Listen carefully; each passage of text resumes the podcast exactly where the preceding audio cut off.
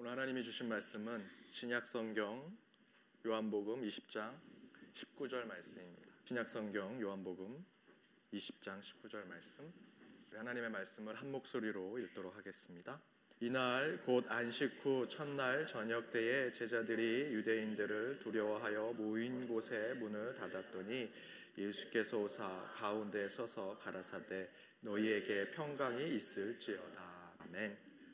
미국의 한 노부가 이스라엘 예루살렘의 성지 순례를 갔다가 아내가 그곳에서 갑자기 심장마비로 죽었습니다. 그래서 장례를 치르기 위해서 그곳에 있는 장의사를 만났는데 그 장의사가 두 가지를 제안합니다. 첫 번째는 150불만 주면 이곳 예루살렘에 매장을 하도록 하겠다. 잘 장례를 치르겠다. 특별히 예루살렘 동문 쪽에는 묘지가 있는데 그곳에 어, 메시아가 그 문으로 들어오신다는 전설이 있어서 그곳에 묻히면 곧 부활할지도 모른다. 그곳에 150불에 어, 매장을 해드리겠다, 장례를 해드리겠다 얘기를 했습니다. 두 번째 옵션은 미국으로 시신을 옮겨서 장례를 하는 것인데 그것은 비용이 5천 불이나 듭니다라고 얘기했습니다. 그러자 그 남편이 눈물을 흘리면서 마지막 보내주는 것이니 비싼 가격으로 장례를 치르고 싶다 하게서 미국으로 어, 시신을 옮기기로 했습니다. 그런데 진짜 이유는 그 남편은 그 예루살렘 동문에 어, 매장을 해서 장례를 치르면 혹시 부인이 부활할까봐 그게 걱정이 돼서 예, 그렇게 결정을 했다고 합니다. 이야기는 거짓말 같은 이야기지만 절반은 진짜입니다. 사진을 보시면 예루살렘에 가보시면 그 동문이 저렇게 벽으로 막혀져 있습니다. 에스겔 44장에 예루살렘의 동문을 하나님께서 막으셨다라고 얘기해서 누가 저렇게 막았는지는 역사적으로 알 수 없으나 실제로 저렇게 막혀 있고 그 밑에 보시면 그 밑에 수많은 사람들이 그곳에 매장되어 있고 원래는 공동묘지가 아니었지만 지금은 공동묘지처럼 저렇게 많은 사람들이 묻혀져 있습니다. 혹시 여러분들 예루살렘 이렇게 돔이 있는 사진 보시면 바로 그 감난산에서 사진을 찍은 사진 보면 그 앞에 조그만 박스들이 엄청 많이 있는데 바로 그게 다 그 동문으로 메시아가 오실 때 부활할 것을 믿고 그 전설을 믿고 그 앞에 묻힌 자들입니다. 너도 나도 먼저 부활하겠다고 수천 년, 수백 년 전에 메시아가 오시겠다 하는 그 전설을 믿고 그 문 앞에 다 묻혀 있는 것. 그러한 열정 정말 대단하지만 진짜 부활의 신앙은 어디에 묻혀서 부활하느냐가 중요한 것이 아니라 내가 살아 있을 때 어떻게 부활의 신앙을 사느냐, 살아계신 하나님의 신앙을 내 삶에 실천하느냐 그것이 진정한 부활의 신앙이라 믿습니다. 여러분 그러한 건강한 부활의 신앙으로 2016년 오늘 부활 주일과 오늘 이후의 삶이 여러분의 삶 가운데 늘 하나님의 기쁨으로 넘치시기를 바랍니다. 우리 옆에 있는 분들과 인사 나누기 원합니다. 해피 이스터. 부활을 축하드립니다. 해피 이스터.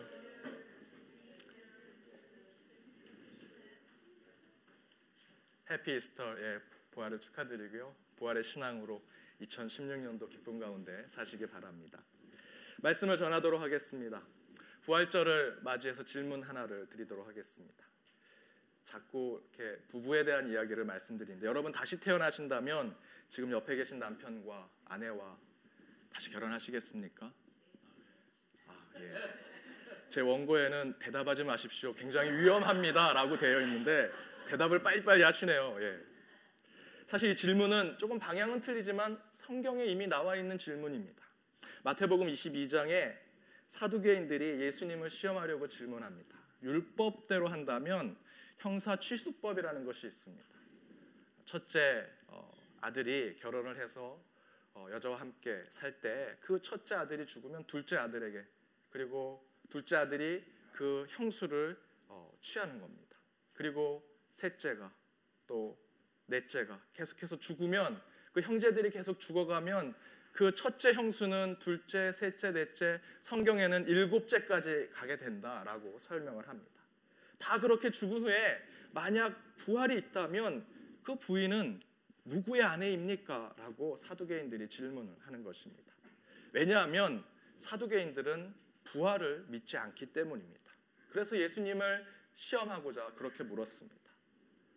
조금 방향은 틀리지만 앞에서 제가 질문 드린 것과 비슷합니다. 이에 대해서 예수님께서 그 질문에 이렇게 답을 하십니다. 마태복음 22장 29절에서 32절 좀 길지만 함께 읽어보도록 하겠습니다. 이것이 부활의 선포라고 생각하시고 함께 읽도록 하겠습니다. 예수께서 대답하여 가라사대 너희가 성경도 하나님의 능력도 알지 못하는 고로 오해하였도다. 부활 때에는 장가도 아니가고 시집도 아니가고 하늘에 있는 천사들과 같으리라. 죽은 자의 부활을 의논한진대 하나님이 너희에게 말씀하신 바 나는 아브라함의 하나님이요 이삭의 하나님이요 야곱의 하나님이로라 하신 것을 읽어보지 못하였느냐 하나님은 죽은 자의 하나님이 아니요 산 자의 하나님이시라 하시니 아멘 하나님은 죽은 자가 아니라 산 자의 하나님이시다 따라서 여러분 누가 다시 태어나면 남편과 아내 결혼하시겠습니까? 라고 질문하면 이 말씀의 근거에서 여러분 이렇게 말씀하셔야 됩니다. 나는 부활을 믿는 그리스도인입니다. 부활하면 장가도 가지 아니하고 시집도 가지 않습니다. 우리는 모두는 천사와 같이 될 것입니다. 물론 옆에 계신 남편과 아내가 천사가 된다는 건 잘 믿어지지가 않지만 여러분 그럼에도 불구하고 여러분 우리는 부활을 믿는 그리스도인으로서 죽은 자의 하나님이 아니라 산 자의 하나님으로 우리가 부활 후에 누구와 함께 사는 것이 중요한 것이 아니라 지금 내가 살아갈 때 함께 살아가는 자들과 함께 천국을 만드는 삶 그것이 진정한 부활의 신앙임을 고백해야 할 것입니다. 실제로 한국에서 3년 전에 한국 보건협회에서 똑같은 질문을 해서 여론조사를 했습니다. 남자의 45%가 지금의 배우자와 함께 결혼을 하겠다. 죽은 후에. 그리고 여성은 19.4%만 그렇게 대답을 했습니다. 절대 하지 않겠다. 남자는 7.5%, 여자는 18.9%. 제가 말씀드리고 싶은 결과는 그 앞에 있는 결과는 조금 암울하지만 실제로 저는 이 결과를 여러분과 나누고 싶습니다. 아직 생각 중이다. 라고 대답하신 분들이 남자가 50.8%, 아내가 여자가 52%였다라고 합니다. 절반 이상의 부부가 다시 태어나면 이 사람과 다시 결혼할 것인지 말 것인지를 좀 더 살아보고 결정하겠다라고 답을 한 것입니다.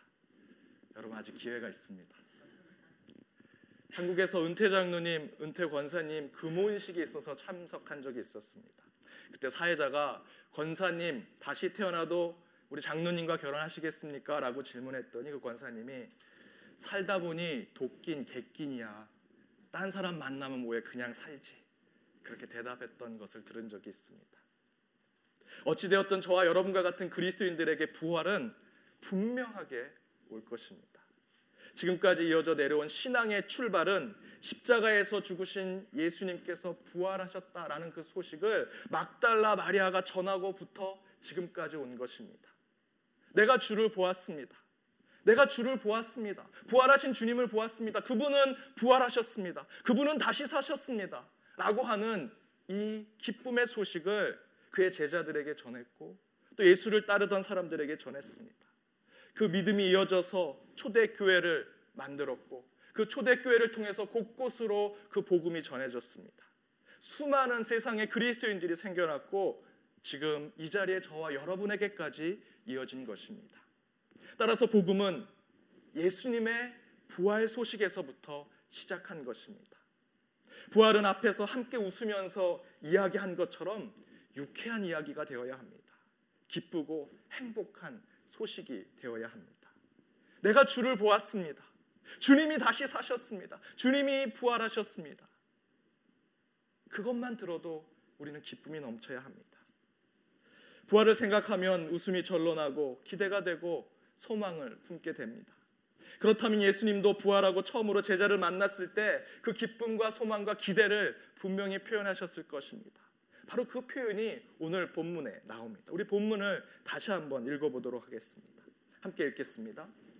이날 곧 안식 후 첫날 저녁 때에 제자들이 유대인들을 두려워하여 모인 곳에 문을 닫았더니 예수께서 오사 가운데 서서 가라사대 너희에게 평강이 있을지어다. 아멘. 예수님께서 부활하시고 가장 처음 말씀하신 것이 무엇입니까? 샬롬 평강이 있을지어다. 평안할지어다. 최고의 기쁨을 표현하십니다. 샬롬. 예수님은 샬롬이란 표현으로 자신의 부활을 다시 사신 것을 가장 기쁘게 표현하고 계신 것입니다.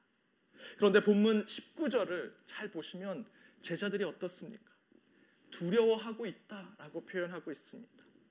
유대인을 두려워한다라는 표현을 하고 있지만 실제로는 그들은 예수님의 부활을 두려워해서 문을 걸어 잠그고 꽁꽁 자기들끼리만 모여 있는 모습을 볼 수 있습니다. 하지만 여러분 아시는 대로 이미 그들은 막달라 마리아로부터 예수님의 부활 소식을 들은 자들이었습니다. 그러면 기뻐하고 신뢰해야 되는데 그렇지 않은 모습을 볼 수 있습니다. 다른 복음서를 살펴봐도 부활 직후에 제자들이 예수님이 부활했다는 소식을 결코 좋아하거나 기뻐했다라는 표현이 없습니다. 도리어 두려워하고 싫어하고 믿지 않으려 하고 거부하려고 했던 모습을 볼 수 있습니다. 왜 그럴까? 저와 여러분과 같으면 너무 좋았을 텐데 저희는 제자들과 달라서 그 소식을 들으면 행복했을 텐데 라고 할지 모르지만 사실은 이 제자들의 모습을 통해서 저와 여러분 그리고 잘못된 복음에 빠져 있는 교회의 모습을 주님께서 비춰주고 있는 것입니다. 그 이유는 그 첫 번째 이유는 제자들이 예수님의 부활을 기뻐하지 않은 이유는 그 샬롬을 그대로 받지 않은 첫 번째 이유는 그들은 예수님의 부활이 그렇게 될 리 없다라고 생각했기 때문입니다. 즉 그들은 부활을 믿지 않았습니다. 지금 저와 여러분의 모습과 비슷합니다. 예수님이 아무리 부활을 예고하고 이야기했을지라도 진짜 그렇게 될 리가 없어 라는 믿음 없는 모습을 보이는 것입니다. 이성적으로 생각해봐. 우리는 과학을 공부한 사람들이야. 말이 그런 거지. 진짜 부활은 이루어질 수 없어. 어떻게 죽은 사람이 부활하냐? 말도 안 된다라고 제자들이 생각한 것입니다. 지금 저와 여러분, 우리 교회 안에도 이런 생각들이 많습니다. 부활, 그거는 교리일 뿐이야.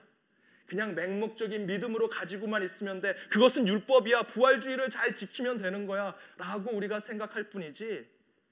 그것을 내 역사적 사실로 내 안에 있는 진짜 이루어진 것으로 우린 받아들이지 않는다라는 것입니다. 믿음이 없기 때문에 예수의 부활을 그대로 받을 수 없는 것입니다. 두 번째, 저는 바로 이 생각이 두 번째 생각이 이 제자들이 기뻐하지 않은 가장 중요한 이유라고 생각을 합니다. 두 번째는 제자들은 그 진짜 하나님을 만나기 싫은 것입니다. 예수님을 메시아라고 생각은 했지만 진짜라고는 생각하지 않았던 것입니다. 진짜라고 하면 진짜 예수님을 쫓아 진짜 그리스도인이 되어서 진짜 고난과 십자가의 길을 우리가 걸어야 하는 것입니다. 그런데 그것이 싫은 겁니다. 넓고 편한 문이 아니라 좁은 문으로 가야 하는 것이 진짜 그리스도인의 길입니다. 황금의 트로피와 황금의 왕관이 아니라 무겁고 괴로운 십자가를 짊어져야 하는 것이 진짜 예수님의 말씀이었습니다. 1등과 대접받는 자리가 아니라 나중되고 섬기는 자가 되어야 하는 것, 눈에 보이는 것이 아니라 보이지 않는 것을 믿어야 하고 그래서 그렇게 주님과 함께 고난 받으면서 하나님 나라를 만들어 가는 것 그런 진짜 예수님을 쫓는 것 그게 싫은 것입니다. 그런데 예수님이 부활하시면 그 모든 가르침 그 진리를 우리는 그대로 따라야 하기 때문에 그 제자들은 그걸 거부하고 싶었고 기뻐할 이유가 없었던 것입니다. 그 주님의 말씀, 그 진리, 그 복음이 이제 진짜가 되는 것이라면 그들이 제자라고 불렸다면 이제 진짜 제자가 되기 위해선 그 예수님의 삶을 쫓아가야 하는데 그들은 그것을 거부하고 싶었던 것입니다. 아니 어떻게 죽은 사람이 다시 살아? 설마 예수님께서 부활하셨겠어? 거짓말일 거야. 차라리 무덤에 계속 계시지. 이것이 제자들의 솔직한 마음이었습니다. 무덤은 열렸는데 그들의 모임은 꽁꽁 닫혀 있다. 오늘 본문에서 이야기하고 있습니다. 그것을 성경은 있는 그대로 여과 없이 기록하고 있습니다. 왜냐하면 그것이 저와 여러분의 모습을 비추고 있기 때문입니다. 율법적으로, 감정적으로, 교리적으로, 맹신적으로 부활을 판단하고 그것으로 내 신앙과 종교 생활을 하려는 모습 그래서 우리는 진짜 부활을 진짜 부활하신 예수님을 믿지 않는 것입니다. 그런데 여러분 그분은 진짜 부활하셨습니다. 역사 속에서 부활하셨습니다. 그분이 진짜 하나님이시고 진짜 메시아라는 것인데 그러면 이제 정말 내가 제자였다면 진짜 제자의 삶을 보여주어야 하는 것입니다. 앞에 말씀드린 대로 제자는 제자들은 그리고 저와 여러분은 지금에 있는 많은 교회들은 그러고 싶지 않습니다. 예수님처럼 살아 예수님처럼 십자가의 길을 걸어가 죽는 것이 너무나 두렵고 떨리고 거부하고 싶은 것입니다. 도마가 예수님께서 순환을 예고했을 때, 야, 우리도 예수와 함께 죽으러 가자 라고 얘기했던 것은 가식이었습니다. 어쩌면 저와 여러분과 같은 모습이었던 것입니다. 때로는 우리는 종교 생활을 하려고 합니다. 여러분 목에 걸려 있는 십자가 그거 붙들며 그래 예수님이 부활하셨지. 사진 걸어놓고 비나이다 비나이다 주님 저 이런 소원 들어주십시오. 몇 곡의 찬양 부르면서 부활을 기념하는 그런 종교 생활을 우리는 부활절 날 매번 반복하고 있지 않은지 돌아볼 필요가 있습니다. 그런데 예수님께서 그렇게 우리의 꽁꽁 닫힌 마음 그 가운데 오셨음을 보여주고 있습니다. 우리 가운데 마음의 문을 꽁꽁 닫았던 그 제자들 가운데 예수님이 오셔서 말씀하십니다. 샬롬 평안할지어다. 왜 의심하느냐? 니들이 나 배신했지. 자 손과 발을 봐라. 나 부활했다. 이제 우리 창과 칼을 가지고 헤롯을 쳐들고 그 다음에 로마 황제를 다 쳐내고 이곳에 하나님 나라를 세우자. 라고 말씀하지 않으십니다. 뭐라고 하셨습니까? 샬롬 평안할지어다. 평화가 이곳에 있을지어다. 예수님은 그렇게 떨고 있고 두려워하는 제자들을 만나서 가장 먼저 말씀하신 것이 우리를 탓하거나 책임을 묻지 아니하십니다. 정죄하거나 공격하지 아니하십니다. 너무나 일상적인 인사로 샬롬 평안했느냐? 잘 지냈느냐? 우리에게 도리어 기쁨과 행복을 주십니다. 부활 후첫 인사로 샬롬을 외치는 예수님의 뜻은 바로 이제 부활하신 예수님을 나의 주님으로 믿고 살기로 결심한 자들에게 두려운 일이 생겨도 샬롬을 외쳐라. 억울한 일을 당해도 일단 샬롬과 평강을 선포하며 나아가라. 괴롭고 힘든 상황을 겪어도 평안과 축복의 기도를 해라. 복수하고 안갚음을 해야 할이 앞에 있어도 샬롬을 외치는 나를 쫓아오라. 라고 말씀하시는 것입니다. 지난주에 벨기에 브룩셀에서 테러가 발생했습니다. 그 전주에는 터키에서 테러가 있었습니다. 그곳에 많은 이들이 죽었고 이제 어느 곳에 또한 그런 테러가 일어나서 무고한 사람들이 죽어갈지 모릅니다. 그런데 더욱 아, 마음이 아픈 것은 그 테러가 신의 이름, 종교적인 의도에서 시작되었다라는 것이 너무나 마음이 아픕니다.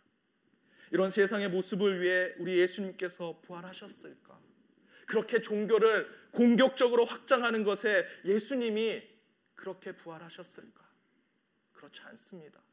예수님이 부활하시고 가장 먼저 외치신 것은 샬롬, 평안하라, 평화하라 라는 것이었습니다. 따라서 우리가 그 부활의 소식을 들은 복음을 받은 믿는 자들이라면 이제 우리는 그 샬롬을 우리의 삶 가운데, 우리 신앙 가운데 그대로 드러내는 삶을 살아야 할 것입니다. 힘이 있는 사람이 소리 몇 번 지르고 주먹 쓰고 사람들을 자기가 통제해서 자기 뜻대로 할 수 있다라고 생각할지 모릅니다. 그러나 예수님의 부활을 받아들인다면 그렇게 하는 것이 아니라 샬롬으로 대화하고 서로 소통하고 함께 만들어가는 세상을 만들어야 합니다. 또한 분노와 복수심을 가지고 있는 사람이 폭력으로 힘으로 무기로 자신의 뜻을 알릴 수 있습니다. 그러나 예수님의 부활을 받아들인 자들은 샬롬과 십자가, 사랑과 화해로 그 모든 것을 풀어내야 하는 것입니다. 사랑하는 여러분, 우리는 예수님의 부활로 살아가는 존재들입니다. 그렇다면 예수님께서 부활 후에 가장 먼저 외치셨던 샬롬 평안하라 평화가 있을지어다 라는 말씀이 저와 여러분의 삶 가운데 나타나야 하고 또한 그 말씀을 듣고 이 세상을 그 샬롬의 나라로 만들도록 노력해야 할 것입니다. 샬롬은 곧 예수님의 제자가 되기로 결단한 우리에게 삶의 중심이 되어야 할 것입니다.